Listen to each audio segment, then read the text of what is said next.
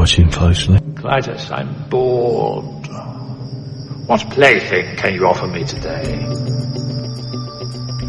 A truly annoying picture. All style, no substance. Sounds like shit.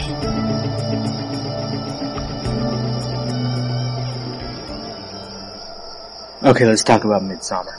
I'll get to my conclusion first. Ari Aster is a great director. He's not that great a writer. Hereditary last year, about 80-90% of the way through the movie, I loved it.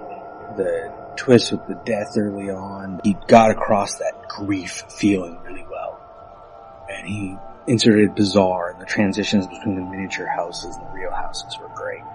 And I would have given it like a 9 or a 10 on IMDb, you know. And then it got to that, eh, that last 10, 20% of the movie. And I just was, I hated, not hated, but no, I hated. It It was, it turned into a conventional twist plot with like the Rosemary's Baby send up kind of thing. And I just didn't care anymore. And that made the rest of it more disappointing.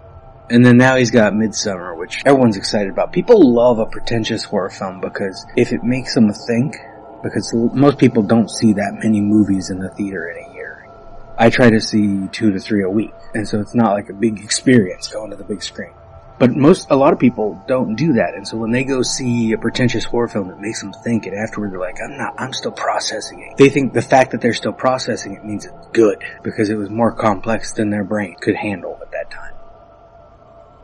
Let's start from the beginning. Not at the beginning. The beginning's fine. The beginning goes a little long, but the stuff before they get to the commune is actually pretty cool. You're dealing with grief, you're dealing with a boyfriend who is afraid to dump the girlfriend he should probably dump because she's too clingy, but he can't now because her parents just died. And then the other friend, the, there's the one asshole one who like really wants him to dump her, and then they end up taking her instead with them on their trip to Sweden, filmed in Hungary apparently, but to Sweden. And the beginning sequence is fine.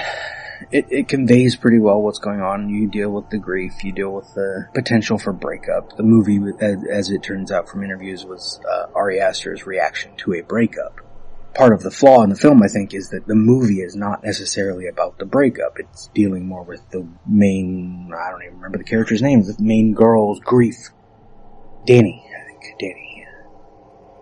Yeah, they all had biblical names. Luke, Danny, probably for Danielle, variation of Daniel. Mark, I can't remember the other guy's name. But Danny, Florence Pugh is great. And the guy playing her boyfriend, I forget his name offhand, but he's in Sing Street, which is one of my favorite movies. And he, he, from the beginning you get that he's a bit of a dick, but he's trying to be a nice guy. And I think it would have also worked better if we'd liked him more, because then the ending would be more impactful and you spend so long getting to that ending that there is no impact. Like barely. Most of the horror happens off screen. It's not a horror film that takes place in the day. It's a horror film that avoids all of the nighttime shoots. It's like if you just watch the first half of Halloween and you just get that little stalking bit. I mean, it's still creepy, but you missed all the death. You missed the murders. We don't see people die on screen until the very end. Except for a very notable exception and a well done little scene when the old couple, if you're listening to this and don't want spoilers, you've already gone too far. The old couple jumping to their deaths is really well done. Showing the whole thing without a cut is a nice move the tribe all like reacting with their fake pain to the old guy screaming was a little overwrought. But when they later do the, the when the girls do the screaming along with Florence Pugh's character on the floor, that scene is wonderful because that feels like empathy and it feels like these this tribe actually has something going on with them. There's a reason they matter to her.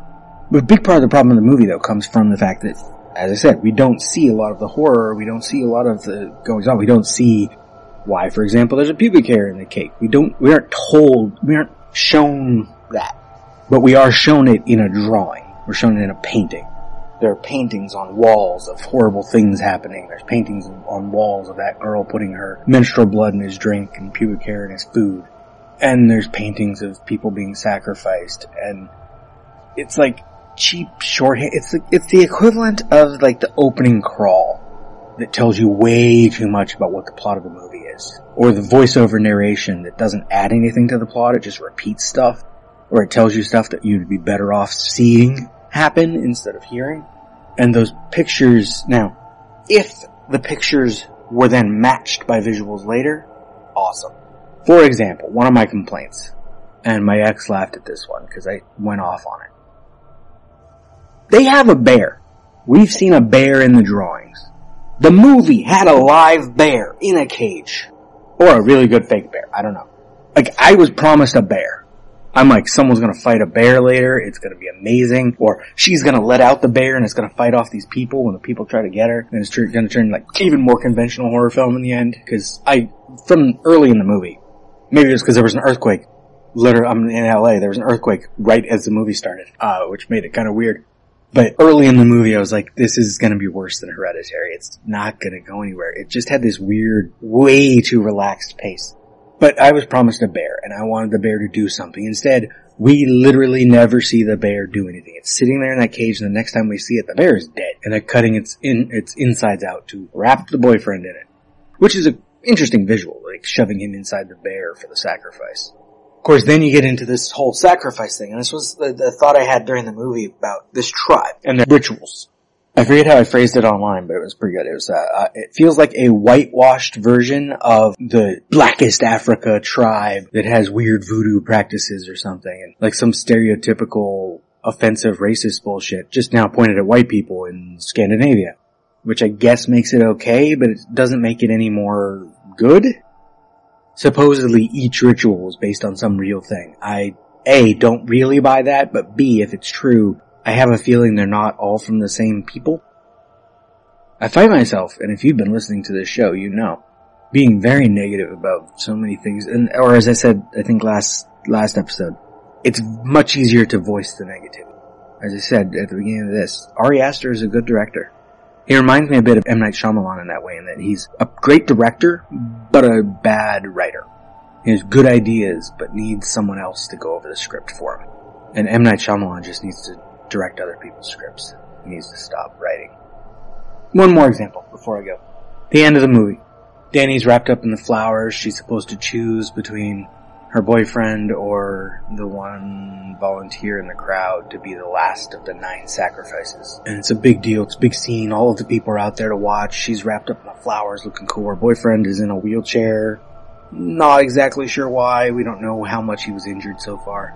And then it cuts to boyfriend wrapped up in bear suit in the building that's going to be burned down. For the sacrifice, we don't get to see the choosing, and that's a problem in this movie. They keep skipping over action to deal with everything else.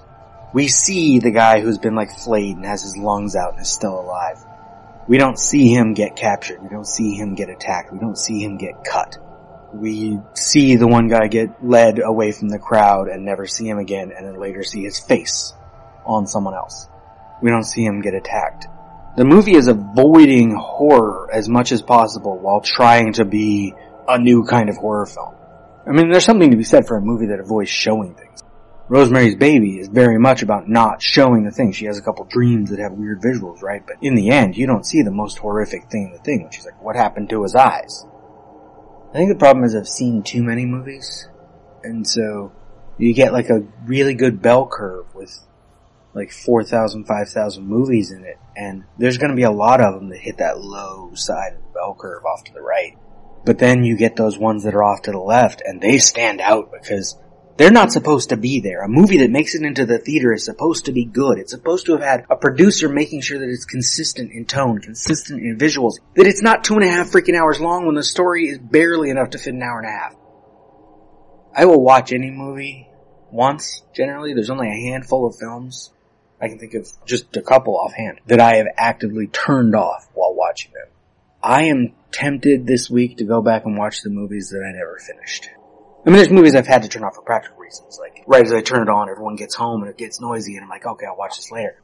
But there's a couple where I was just like, yeah, I, this is too annoying. I can't be bothered. And this week I think I'm gonna be bothered. Yeah, I'm gonna go be bothered. Cut. I know it. It all sounds like some bad movie. Wait a minute.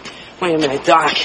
Uh, are you telling me that you built a time machine?